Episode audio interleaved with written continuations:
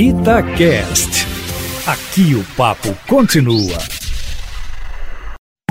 Itatiaia Carros, com Emílio Camanzi. Meu amigo e minha amiga, não sei se é da sua época, mas quando lançaram o carro movido a álcool aqui no Brasil, há quarenta anos, tinha um slogan: carro a álcool, você ainda vai ter um. E olha, eles chegaram a ser mais de noventa por cento da frota brasileira e evoluíram para as versões flex. Mas hoje eu vou fazer uma paródia com aquela frase: carro chinês, você ainda vai ter um.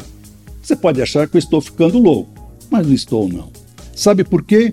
Há algum tempo atrás, havia muita desconfiança dos carros japoneses.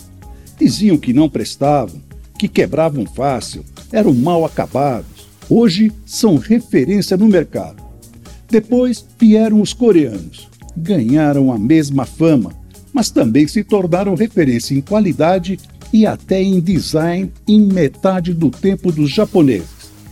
Agora é a vez dos chineses, que estão levando a metade do tempo dos coreanos para chegar no mesmo nível.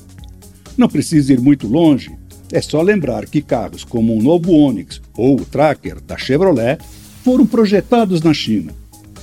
Mas por que estou contando essa história? É que meu último teste foi com o Caoa Chery Arizo seis, um chinês feito em Jacareí, São Paulo, que foi lançado em nosso mercado em julho. E foi uma boa surpresa no que diz respeito à qualidade, acabamento, desempenho, estilo e, principalmente, pela evolução em relação aos primeiros chineses que chegaram por aqui e que eu andei. Fora a boa relação custo-benefício, que é a marca registrada dos carros chineses. Mas vai lá no meu canal youtube ponto com barra carros com Camanzi para ver o teste e o que eu achei em detalhes do novo carro.